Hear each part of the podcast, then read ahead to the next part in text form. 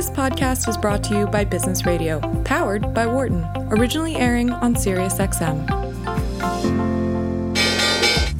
Welcome to our Behind the Markets podcast. I'm your host, Jeremy Schwartz. Alongside Wharton Finance Professor Jeremy Siegel, we tackle the latest market trends every week on Business Radio, powered by the Wharton School, SiriusXM, Channel 132. Our guest consists of experts like the world's leading authority on long-term economic growth, Bob Gordon. We will continue to see jobs created rather than destroyed. Former chair of the Federal Reserve, Janet Yellen. I mean, I don't think either of us ever expected that we would live through a financial crisis. Or even the head of the Digital India Foundation, Arvind Gupta. The reason that people are talking about India is massive digitization and financial inclusion that we have done over the last couple of years. Enjoy this week's show. Welcome to Behind the Markets here on Business Radio, powered by the Wharton School. I'm your host, Jeremy Schwartz, Global Head of Research at Wisdom Tree. My co host is Wharton Finance Professor Jeremy Siegel, author of Stocks for Long Run and the Future for Investors. Please note I'm registered representative Foreside Fund Services. Professor Siegel is a senior advisor to Wisdom Tree. Our discussion is not tied to the offer or sale of any investment products and the views our guests are their own and not those of Wisdom Tree or its affiliates. We're going to have a really interesting show, a really interesting uh, few guests talking about some of the new technologies, new ideas for uh, the what platform economies and, and other types of innovative investment type uh, solutions. Um, but we're going to, to start off the show, like like always, with some comments from Professor Siegel. Professor, S&P above 4,100. It's been a, a good start to the year here. Oh, wow. Well, as we said, yeah, uh, the push is on. Uh, I, I, I uh, hope everyone did note uh, the um, uh, big jump of uh, producer prices that we got reported 8:30 today, um, well above expectations. Tuesday we will have consumer prices. Um, now, now producer prices are more volatile, so it you know they do jump around, but again, the thesis I have is that we're going to have far more inflation this year, um, and that uh, uh, stocks are the place to be in an inflationary world. Real assets are the place to be in an inflationary world. Uh, and the stimulus uh, provided by, well, first of all, put in place last year by the Fed and the government, and then doubled down by the Biden administration, is going to push the economy to extreme strength this year. Uh, there'll be a shortage of workers. There'll be rising prices, rising wages, and everyone will be partying in one of the biggest booms that we will have had uh, with the reopening of the economy. Good for stocks until the Fed really has to uh, clamp down. As you see things opening, any any personal anecdotes? Has your own opening schedule, you know, changed at all? Is, is everything on track in your mind oh, in yeah, that opening? I mean, I, uh, yeah, I I think everything is on track. I mean, you know, it is. Uh, they say the race between the vaccines and the variants. The variants are more transmissible. Um, you know, we do see that Michigan uh, burst, but but overall, the number of cases are not going up, and uh, and overall, the number of deaths are still going down because the people are, that are getting it are the younger people. Uh, doesn't mean that you know it's an easy disease at any point, and I would you know, hope to see the death rate go down further as more and more people take it. I think the vaccines are going to win against a potential fourth wave here, and when they win, I mean, then then that just totally opens up the economy uh, in in uh, the in the summer. Um, but I think it's already opening up uh, right now in terms of you know when when you look at bookings and all the rest. Um, uh, you know, I'm actually uh, Dr. Scott Gottlieb was on this morning, basically uh, saying that you know uh, the Norwegian uh, cruise lines and uh, several others have. Uh, um, uh, the state of Florida has, has sued the CDC for for preventing uh, sailings.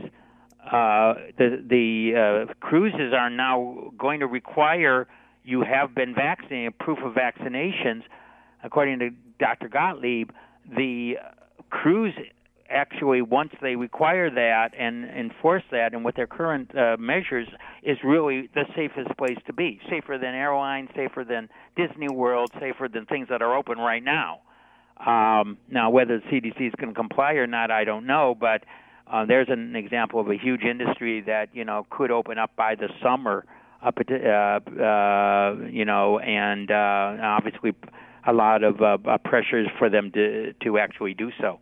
Yeah, it's really interesting to see how different businesses manage what they require, what they make you do to do that.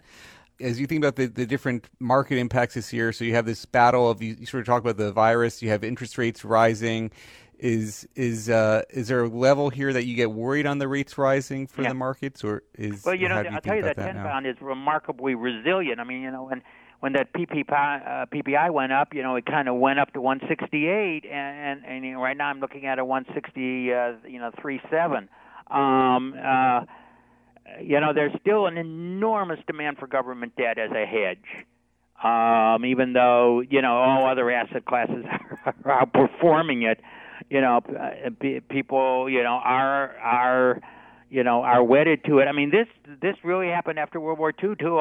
People were still wedded to the long-term bonds, uh, despite again higher inflation, higher debt, pushing everything in the economy higher.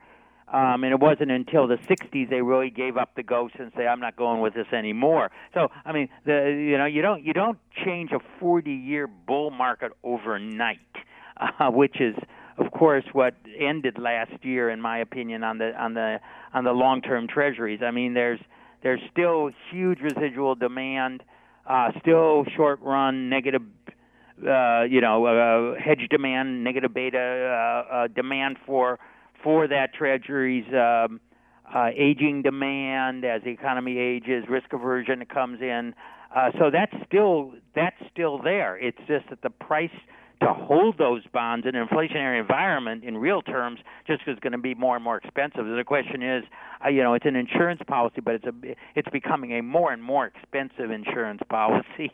the question is, probably you say, hey, I don't need this anymore or certain don't need as much of it anymore. It's just too costly to hold. But again, you don't turn around a 40-year bull market overnight. Still tremendous demand. I do expect that 10-year Treasury uh, to be above 2% by year end uh, or earlier. And sort of final comment before you let you go. The the certainly the infrastructure spending is is one of the big stories, and, and how they pay for that, if they pay for that, the taxes, corporate taxes. How do you see that uh, from your read of the politics now? Yeah, that's that's that's a good point. And and, and again, what seems to be happening is exactly uh, the story we've been telling on our show for six months. Uh, I said that I, I thought the, the corporate tax rate would settle at 25. Uh, you know, Biden has now officially said I'm willing to negotiate. Manchin has said I, I can do 25. Uh, you know, that's all really they need. I, I, I, you know, there's a couple other Democrats that some of the Northeast Democrats are going to expand, you know, uh, demand an expansion of SALT. I think they'll get it. They'll ask for an elimination of the SALT deduction, but I think they'll get an expansion to 20 or 25 thousand. So there'll be some goodies put in. There will be a corporate tax rise. There will be a personal tax rise. But uh, as I said uh, months ago, it, it would be about half of the Biden package uh, that he proposed. Uh, uh, on his website, uh, you know, before the election, and uh, it looks to me pretty much that that's where uh, it will uh, uh, settle down. Actually, uh, there's, believe it or not, a little bit more resistant to uh, even compromise taxes than I thought there would be. So he's got to do more log rolling, but, but they will do log rolling. They'll give enough to everyone so they will get the the the, uh, the 50 votes uh, on on side. All their Dems on side for a, a, a modest uh, tax increase, which I do believe will be corporate to 25. Very good. Always a pleasure to get some thoughts from you to start the show. Thank you very much. I'm going to turn the conversation over to our two guests. You're listening to Behind the Markets on Business Radio, Sirius XM 132. I'm Jeremy Schwartz. We're talking with Kai Wu, who is the founder and chief investment officer at Sparkline Capital. Uh, I've recently come across some of Kai's research on Twitter and on his website, and a lot of really interesting stuff that I think we're going to be able to talk to Kai about. Uh, and also a return guest, Alex Moazed, the founder and CEO of Applico, uh, who we've done some work with, licensing some of Applico's data for an index. Kai and Alex, welcome to Behind the Markets. Kai, you did a little bit of looking at the future of platforms and, and had a pretty cool chart on what are the percentages of companies in a sector that you've identified as platform companies top. You got communications and tech where you said about 50 to 60 percent. Then some that there's like nothing in yet. Staples, the commodity sectors, healthcare pretty low. Um, how do you see the future of platforms evolving? What value are you thinking about value in your process? What are you, what are you thinking about there? Yeah, no, I, I would say that I am a value investor. Um, it's just that the definition of value, I believe, needs to evolve somewhat right? You think about the roots of the investment style, you know, Ben Graham in the 1930s, the industrial era, where, you know, fair value, intrinsic value was pretty much just the, you know, value of tangible assets on a firm's balance sheet. You know, we've, we, the world has changed so much over the past century. Um, you know, by most uh, measures, intangible assets, so the other part of the balance sheet, um, not captured um, by tangibles, is 50 to 80 percent um, of a firm's value. So it's really important to find ways to, to value this across companies. The problem, of course, is that that information is either not present in accounting statements or just giving cursory or very aggregated measures. And that's why, you know, we're forced, not by choice, but we're forced to start looking at alternative data and applying some of these um, tools that allow us to comb through unstructured data in order to um, value these intangibles, right? And when I say intangibles, just just to be clear, I mean, you know, intellectual property, human capital, brand equity, and network effects, which is probably what's most relevant for this discussion. Very good. And, how do you think about this intangibles? Is it really then become a tech story, or or does this become beyond technology companies? Yeah. So when I say 50 to 80 percent, I mean in the aggregate basis. So across the let's say the S&P 500, about 50 to 80 percent of the value is intangible. Now, obviously, that varies widely by sector. So, financials and real estate are, you know, that's less of a factor. Whereas, like in healthcare, so like pharma and um, in technology stocks, um, R&D and intellectual property in particular are super important. Right? Brand equity is actually the most important in consumer discretionary. Um, consumer-facing companies have found that they get pretty good ROI to do advertising. Um, not the same for everyone, though. So it varies a little bit depending on who you're talking about. So, Alex, maybe tell a little bit about Applico. You guys started doing some work. We got to know each other on the platform companies. Maybe just remind listeners, for people hearing it for the first time, how you came to thinking about platform companies and, and some of your research there. Yeah, so I co-authored a book called Modern Monopolies. It defines this platform business model. Many people use the word platform quite differently.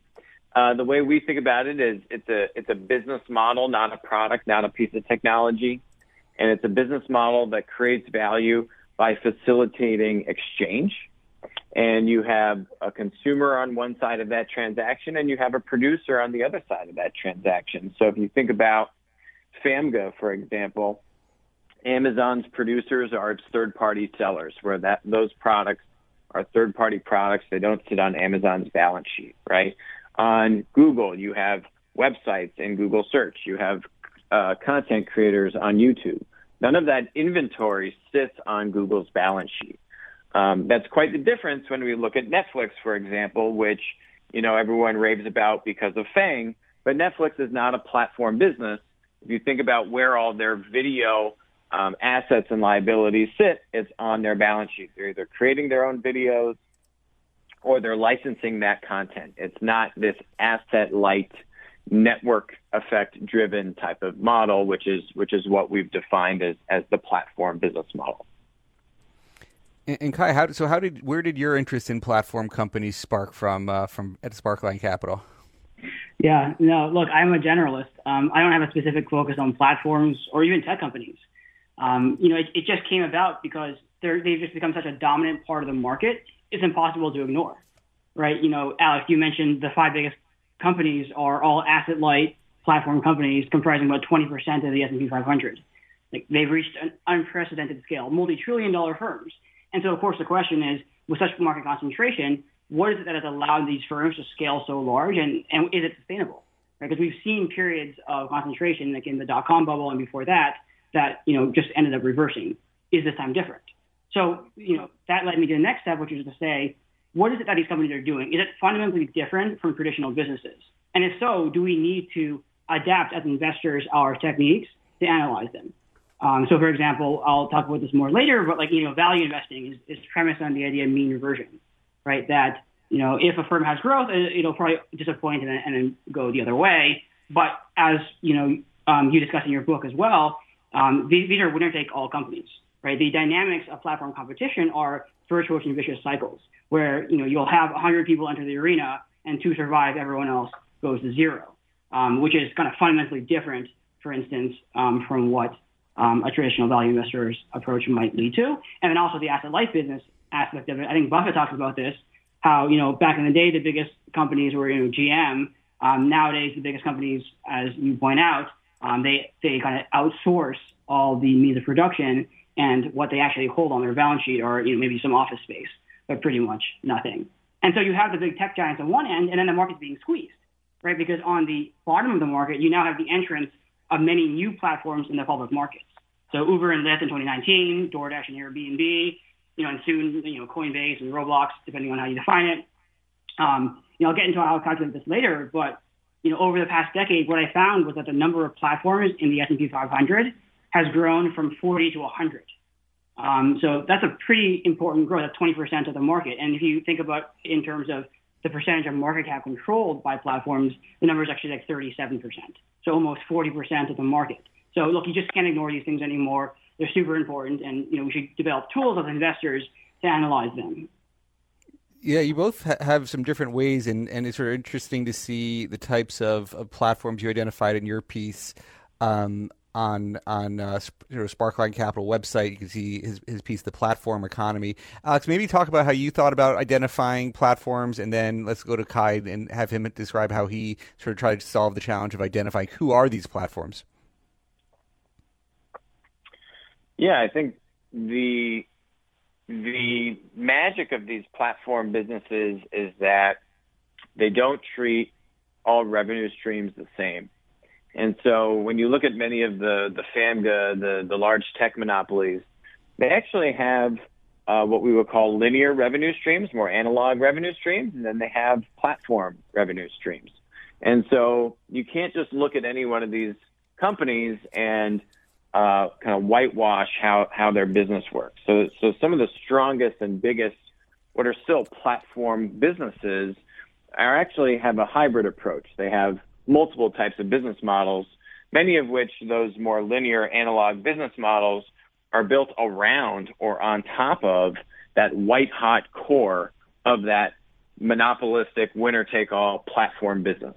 So you see this with Apple, you see this with Amazon, you see this with a variety of these uh, businesses where they reach that dominant scale in, in one key platform market and then they build additional linear or value added services on top of it. And then you also see some of these now the, the, the some of the large tech monopolies they'll use M&A to buy other up and coming platform businesses and bolt them into um, their existing ecosystem and now kind of become platform conglomerates.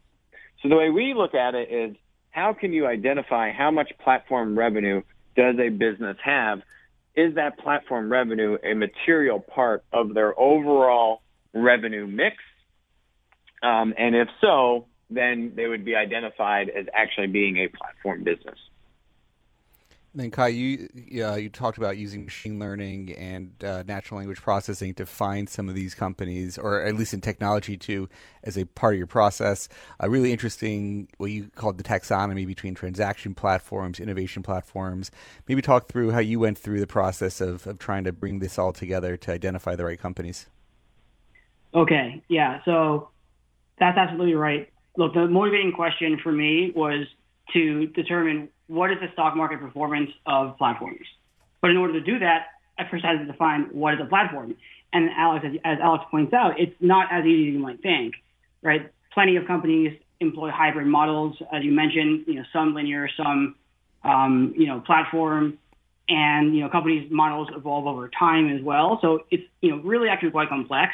Um, in in order to kind of do the work myself, um, you know, I first asked the question: Does the does the study exist elsewhere?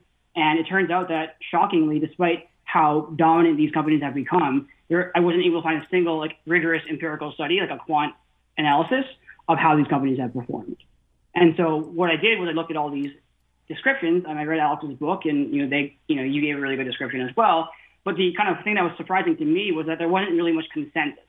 You know, for example, like um, everyone would say Facebook is a, a, platform, but not everyone would say Oracle, or not everyone would say NICE um, or ICE, right? So you know, th- you know, there are some slight variance of subjectivity in this, and, and some of it might just come back down to what Alex was saying with regards to, you know, what percentage of revenue is coming from platforms or not. But the point is that, you know, from a quant standpoint, that doesn't work, right? You really need three things in order for a framework to be successful. So it needs to be objective. Um, second, it needs to be scalable, and third, point in time. So let's go through these three things, okay? So objective.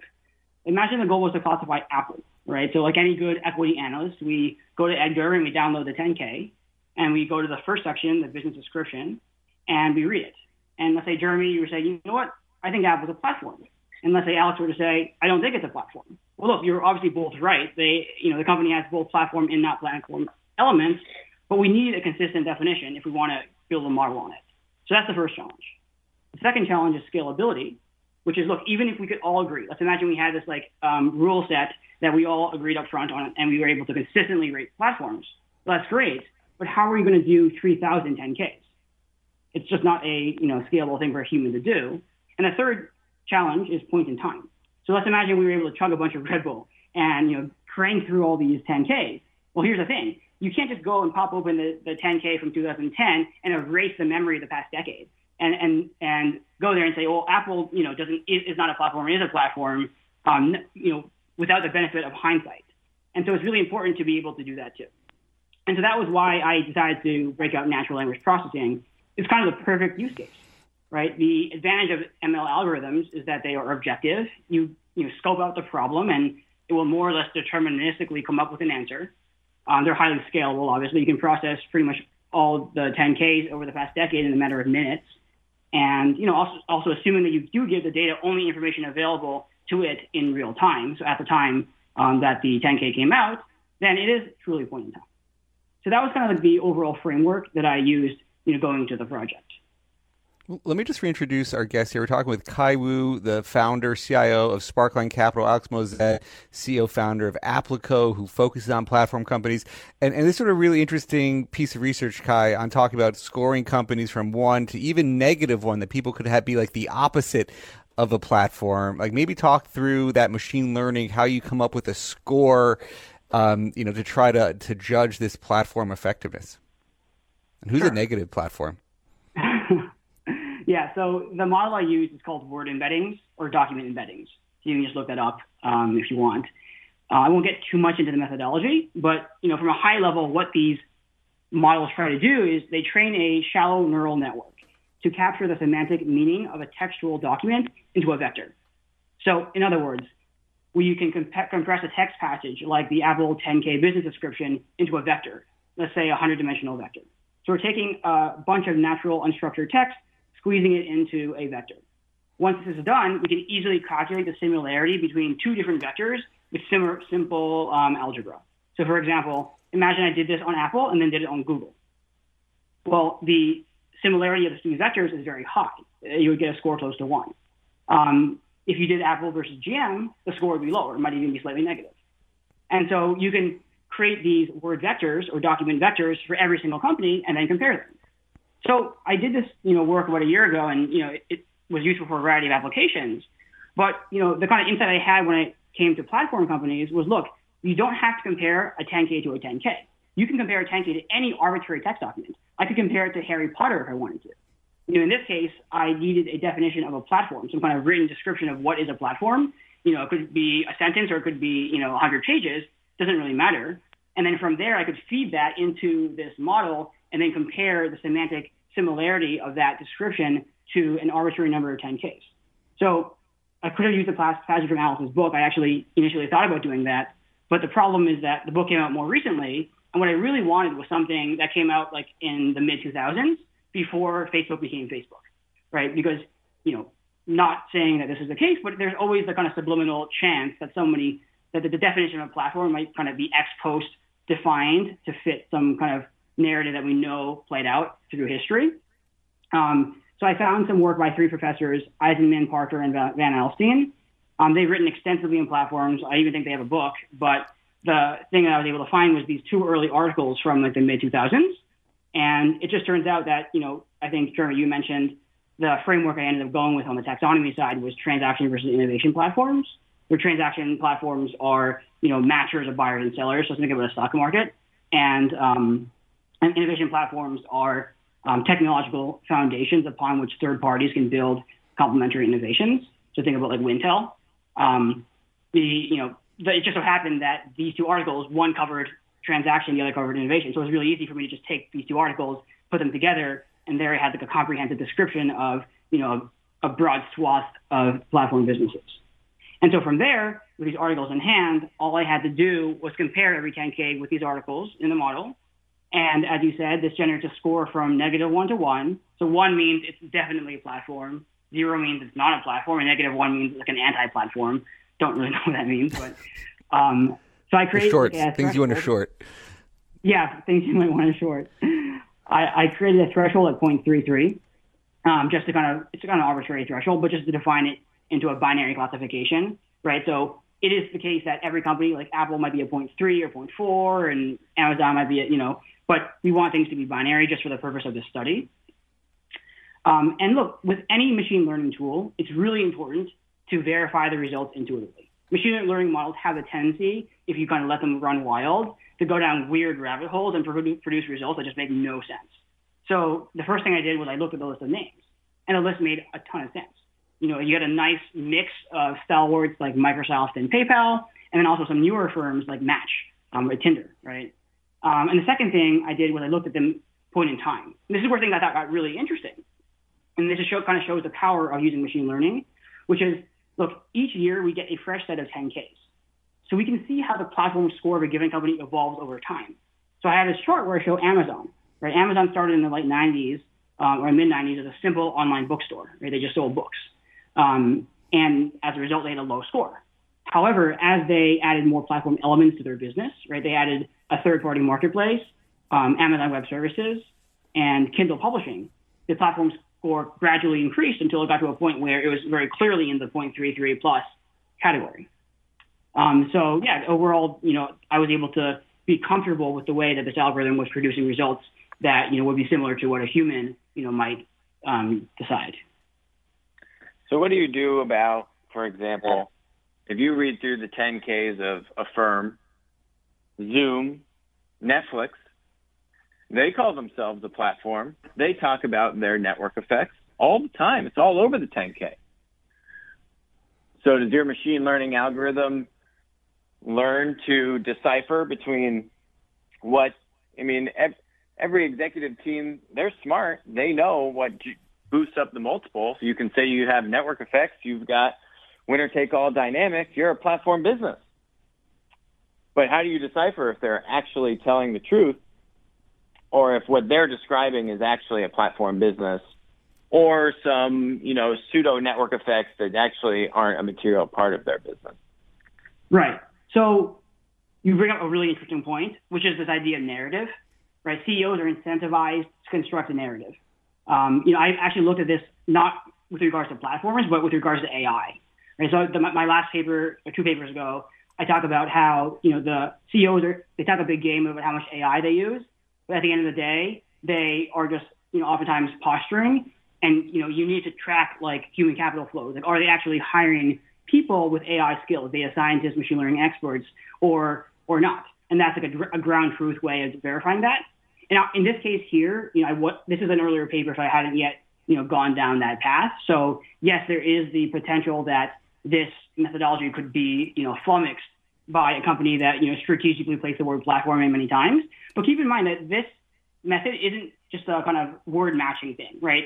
You know, there's of course like the, the most basic machine learning algorithm just looks for the word platform. It's like a, a word count, and the you know the num- the percentage of words that are platform gives you a higher score. That's not what this is doing right? This is looking at the, you know, description uh, by these, you know, these are like 20 page articles by, you know, academic researchers about, you know, which talk about network effects, talk about the dynamics of platforms and look for the similarity there. So it's a little bit harder to fool than that. Um, but I will agree, of course, with what you're saying that if a company like Netflix emphasizes its network effects, emphasizes these things, um, it will all things equal shade it a little bit higher. But you know, it still won't necessarily be the highest. And you know, granted, of course, there are you know the strength of a moat, the strength of network effect moats depends on a variety of factors, right? Like switching costs, multi-homing. You know, we all know all these things that won't necessarily be discussed in the article. So I guess it's maybe more, maybe the 10Ks are more a way of finding if a company thinks of itself self-identifies as a platform, or if there are platform elements of the business, but not necessarily ranking them with regard to how strong that moat is. Um, you know, that's kind of the job of a of a someone a stock picker to kind of find alpha within platforms, and that's an important point that I make as well, which is, look, like anyone who knew Facebook was going to become Facebook would make a ton of money, obviously. But like my skepticism with um, people who have thought that, who kind of made the claim that platform companies are, you know, always a good investment, uh, initially at least, until I actually ran this data, was look, I, I was skeptical that, um, you know, the perceived success of platforms wasn't simply due to survivorship bias right? The payoffs, as we discussed, tend to be winner take all. So for each Facebook, there's 100 failed companies, right? Human nature is to forget the winner, to remember the winners, forget the losers. And so, what if we just thought about platforms as an asset class? What if all we did was say we're going to buy at each point in time every single platform company, even false positives, right? So maybe you, you maybe you wouldn't think that Netflix is a platform. Enough people think it is, and it might be kind of close to the border enough that we'll just you know give it the benefit of the doubt. The question is, does this actually work, right? Because you know, they, um, the, if you can't take winners anymore, does it still actually work, right? You know, think with the VC model, right? The the one or two companies that are 100x, 100 baggers, pay for all the losers. Is that the same dynamic here? And you know, when when all is said and done, does the Facebook pay for all the MySpaces? And your yeah, research. you got to look at apples to apples. If you're comparing, if you're if you're putting platforms then you're going to have winners and losers in an asset class, and then you're going to let the imposters, the fake lookalikes, into the asset class as well. You're not helping yourself out. Like I've read through Affirm's 10K multiple times. Max Levchin, the guy's a genius. He comes out of PayPal. He understands platforms. PayPal is an actual platform business. Affirm, 90 plus percent of their revenue is them just being a lender. They do it through this B2B to C model. They lend through retail partners, et cetera. But they're a lender, a digitally enabled lender with a great business. And then they have a small little part of their business which lets you buy products from their retail partners. That has a legitimate platform product marketplace dynamic. But and it's all over their 10K. And they talk a lot about platform and network effect. They talk a lot about their little product marketplace business. But that's because Max and the team is very smart and they understand platforms and they understand the story that they want to tell to investors. And so the hard part is really saying you're going to have winners and losers in any basket, in any asset class. The point is you want to get the right basket so that you don't have a bunch of losers in there that you didn't have to have and that the winners are going to um, outperform you're going to have more winners than you have losers. And I think that's the real challenge in today's environment is exactly the stuff you're speaking to, Kai. There's a lot of interference. Everyone likes to say they're a platform. Everyone likes to say they've got network effects, but do they actually? And in large part, they don't. Or it's not a material part of their business, um, or it's not as material as they would like it to be, but they certainly talk like it's much bigger than it is. And Yeah. how do you figure out what is real and what is not? And then if you can do that successfully and build that asset class, will that asset class perform? And I would say it does, and we have done it. And we've got about, you know, 50 or so platform stocks in that index, um, which are, uh, frankly, unstoppable. We've got Kai Wu of Sparkline Capital, Alex Moazed of Applico. I'm Jeremy Schwartz. We are listening to Behind the Markets. We are just talked about the challenges of identifying platform companies and all the things that Kai's team and, and Alex's team both have looked at platforms independently. Uh, Kai, we were just talking about performance, uh, or I was getting to, I think we were going to talk about how these platform companies have done, and, and you did some studies on a cap weighted and equal weighted basis going back about 12 years. Um, you want to talk about how they performed and sort of the drivers. You know, how much of it was sales growth driven versus other factors. Like, what, what what's your sense of uh, what, what you saw from the performance of platform companies? Yeah, no, this is what I I found this result to be actually pretty surprising. Right? Remind remember, I came in with the kind of skeptical view that it wasn't clear that ex ante platforms were actually superior business models because for all their pluses, there was also some significant challenges, chicken and the egg problem, etc. Um, but you know, as it turns out, based on the data, they have done extremely well. Um, platform businesses on a cap weighted basis have outperformed the S&P by 8.7 percent um, per year, um, which is pretty incredible. Um, you know, obviously, it's important to control for a variety of factors such as size and industry. Um, but look, the results are robust to those as well. Right? It isn't the case that the performance is all just the five big tech guys. Also, even the smaller and more mid-cap um, names, including those in other industries outside of you know information and communication technology, have managed to you know, take share from their competitors. So you know, pretty robust finding actually. Um, you know, the other thing I looked at was by vintage. I said, is it the case that you know the old guard of platforms, right, the Microsoft, um, perform better or worse than the new guard? Um, you know, as far as I can tell, it's pretty much indistinguishable. So the model has been robust to a variety of different things, um, you know, across sector size, et cetera. Um, you know, one of the important criticisms that you know one might get in, in doing this exercise is you know that the performance of these companies may be driven solely by rising valuations. So in other words, the idea that the market has gradually recognized the dominance of this business model and over time assigned a higher and higher multiple, like a PE ratio. And that's kind of a one-time gain that won't come back and in fact could mean revert. So that was an important um, potential weakness of the study. So, you know, naturally I w- went to the math and decomposed the returns into three parts. So again, this is an identity. Just like mathematically, this has to be true, which is that total returns of any basket can be decomposed into three components. Um, the first is, in my case, change in sales or fundamental growth.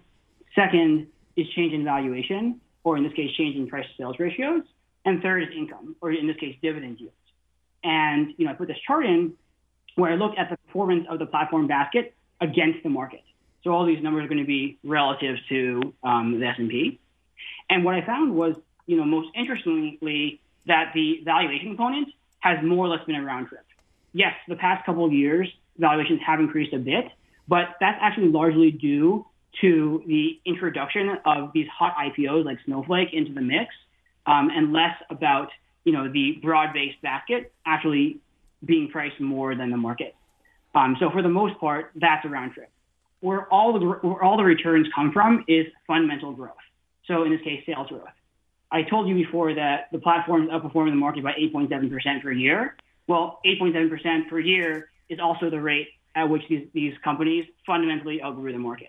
And that's you know whether expanding into new markets or into uh, or taking share from competitors. You know, either case, either way, these companies have actually delivered on, on their growth in a way that the market never expected, as evidenced by the valuations not um, being a huge component. Yeah, that was to me one of the most interesting charts. I mean, there's a lot of interesting pieces in this in this in this uh, document, but the fact that they're growing the state the sales growth chart you have where it's basically just like a almost like a straight line regression line essentially in the last 12 years. It's it's almost a very steady sales growth. I mean I, and, and alex has identified these platform companies. When i look at his basket of you know at the end of the year i was showing the s&p 500 three-year CAGR on the revenue growth being around nine percent a year. Uh, the platform companies Alex is identified as growing at 25% a year um, when something like uh, the growth indexes are 15, 16%. So, yeah, even a, even there, like a, a, thousand basis points more than a traditional growth index that their revenue is growing at the, these premium numbers. And I guess the big question to me is like, how sustainable is this growth rates? And and uh, maybe Alex, any any commentary to you on how long do you think the, these premium growth rates can persist for? Uh, I mean, every, everyone, at least when it comes to the large tech monopolies, the BAMGAs of the world, you know, I think everyone uh, is assuming or hoping that regulation or legislation is, is going to save the day. I am not as bullish. Um, and I actually don't think these tech monopolies, I actually think they come out of this in three, five years from now relatively unscathed. Um, there's just so much regulatory capture in the system. These companies have been around for so long. Um, they're very powerful, very wealthy, and um, it's, uh, it's it's a lot harder said than done than um, to actually truly affect some kind of meaningful negative impact on their business operations. So um, it may be a little bit harder for them to get to use M&A as a growth accelerant, which has been a, a meaningful way that these platform conglomerates have continued to expand into new markets. So I think they're certainly a little bit more reticent to use that mechanism, but you still see Facebook buying things like Kustomer um, and still doing deals um, uh, sporadically here. So, um, yeah, what's going to slow them down is is really, I think, just a matter of where we've seen a lot of growth the past six months, or some of these kind of what I call mid-market platform companies, 20 to 50 billion, 20 to 100 billion dollars in size. You know, look at Uber, look at Snapchat, look at ones that aren't yet these hundreds of billions or trillion dollar companies. We've seen a lot of growth past six months from those companies. And so it's, uh, it's still an environment where those mid market platforms aren't just competing against the tech monopolies for market share. They're still grabbing it from who? The traditional incumbents. Um, and COVID has been a huge accelerant to just, you know, if, if there was any event to shift things more towards digital, COVID was the the prime example of just um, how powerful these digital business models are, and um, traditional incumbents have been suffering uh, because of uh, their inability to compete as aggressively in that area. Kai, you also did a little bit of looking at the future of platforms and, and, had a pretty cool chart on what are the percentages of companies in a sector that you've identified as platform companies. Top, you got communications and tech, where you said about 50 to 60 percent. Then some that there's like nothing in yet, staples, the commodity sectors, healthcare pretty low. Um, how do you see the future of platforms evolving? Yeah. I mean, I think if you think about it from a very high level, look, the platform business model is not new. Right? They had, you know, spice markets and commodity pits back in the day. They have shopping malls or a former platform. What's really accelerated platforms has been the rise of the internet, globalization, technology. Right? Network effects are, you know, a convex function of network size. And so as the world gets more and more connected, um, you know, we can see the value of effects explode exponentially. And so naturally, it'll be areas that are very information intensive you know, asset light, whatever, that are the first to see to, re- to see the benefits of platforms, and within which platform companies have the strongest advantage over incumbents. So naturally, communications and information technology are, you know, 60 plus percent of those companies are now platforms, and you know, we're probably soon going to see the point at which of saturation, at which point pretty much everyone is a platform or perceived platform in that space. Um, so if you want to continue this trend, right, which is you know, 12 years ago there were 40 platforms. Now, now there's 100 in the S&P 500. If that number were to go higher, just mathematically, it needs to come from other industries. It needs to come from real estate, industrials, financials, um, and I think it will. I mean, I think it's you know not as low-hanging fruit, obviously, because the extent to which you know the world is kind of small and connected is, is less so in, in these industries. But you know the whole you know thing in Internet of Things and, and the, all these fintechs are trying to democratize and, and you know peer-to-peer lending. All, all these these companies that are trying to kind of change their industries, I think they will eventually have success. You know, it's obviously really hyped, and you know there's been some false starts here and there, but I think over time we will start we will continue to see software and technology kind of continue to eat the world and spread across industries at which point there will be an opening for the platform business model to uh, to take over Alex, you've talked about the future of some of those sectors in industrials and, and others. Any other views on, on the evolution, real quick? I I think there's strong platform penetration in just about every vertical, real estate and finance included. Um, healthcare is probably the second least, and then the most least is energy.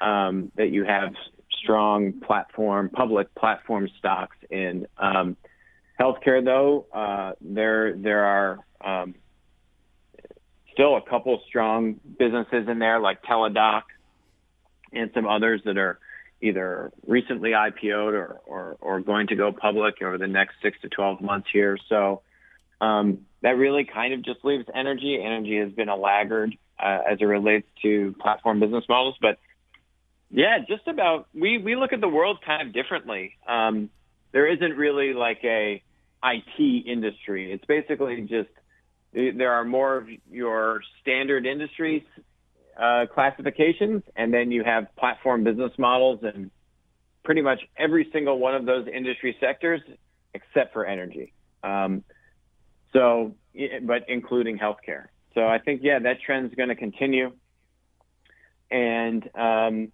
and these traditional incumbents, if they don't want to have more market share taken away from them, then they've got to figure out how to embrace uh, and get involved uh, in these digital platform marketplace type models, uh, or just continue to be left behind. I want to sort of step back from the details here because we've gone pretty deep on platforms. Kai, um, maybe we could talk a little bit about um, without sort of specific product, but like how does how does Sparkline think about you know you you did a, this piece on platforms. Um, one of your more recent pieces focused on superstar talent and trying to identify you know companies who are hiring from sort of elite companies, elite universities, whatever, and and how the, the excess returns to those are. How do you think about building these concepts into portfolios? What are the types of strategies Sparkline is offering that incorporates these different machine learning uh, ideas? So obviously, I can't talk about specific products, um, but you know, if you just step back, all the things I've been writing about connect with this common arc, this common idea of intangible assets right? I mentioned in the very beginning of this conversation that you know 50 to 80 percent of the market is now intangible. Yet you know most investors and especially quantitative investors um, are pretty much just stuck valuing that you know 20 to 50 percent um, the the book value, price of book, things like that. And so I think it's super important for investors and in particular quant investors to develop tools to value intangibles.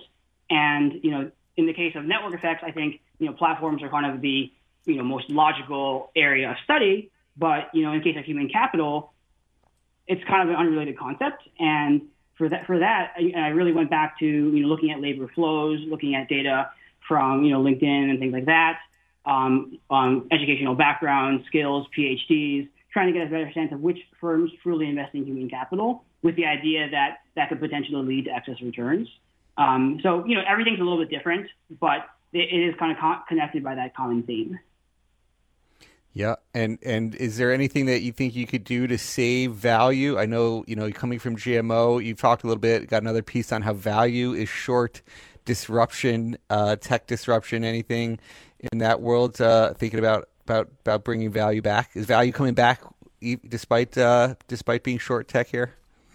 Well, value is coming back in the past few months, and probably for the next few months, solely due to cyclical recovery. Right? Jeremy Siegel was talking about you know the reopening trade and the cruise lines like if that plays out, which you know, unless there's a resurgence of the virus due to some mutations or anything, um, likely will. I could, you know, easily see a resurgence in those kind of beaten down cyclical stocks. But that's, you know, different. That that kind of cyclical um, thing is different from the secular trend of, you know, value in general, and will it kind of as you recycle over, you know, multi-decade decade periods, harder to do. And you know, I, think there, you know, I, as I said at the very beginning, am a value investor. I, I believe in a concept of buying things below fair value. It's almost like by definition true, right? You buy low, sell high in the market. Of course, the thing is that what is fair value just needs to be evolved to not just be, you know, trailing earnings or, um, you know, or tangible book value. It needs to incorporate, you know, you know, growth prospects of businesses. You're not just buying companies that are clearly being disrupted.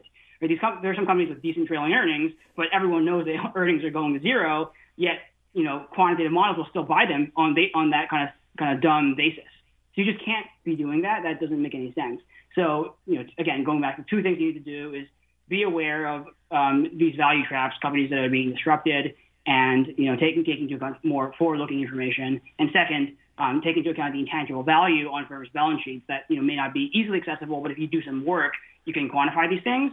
And these are the firms that are truly positioned to, you know, in the case of platforms, become monopolies, but in other um, areas, consumer discretionary, et cetera, are the companies that will ultimately be, be kind of high quality winners, high quality compounders um, over the next decade.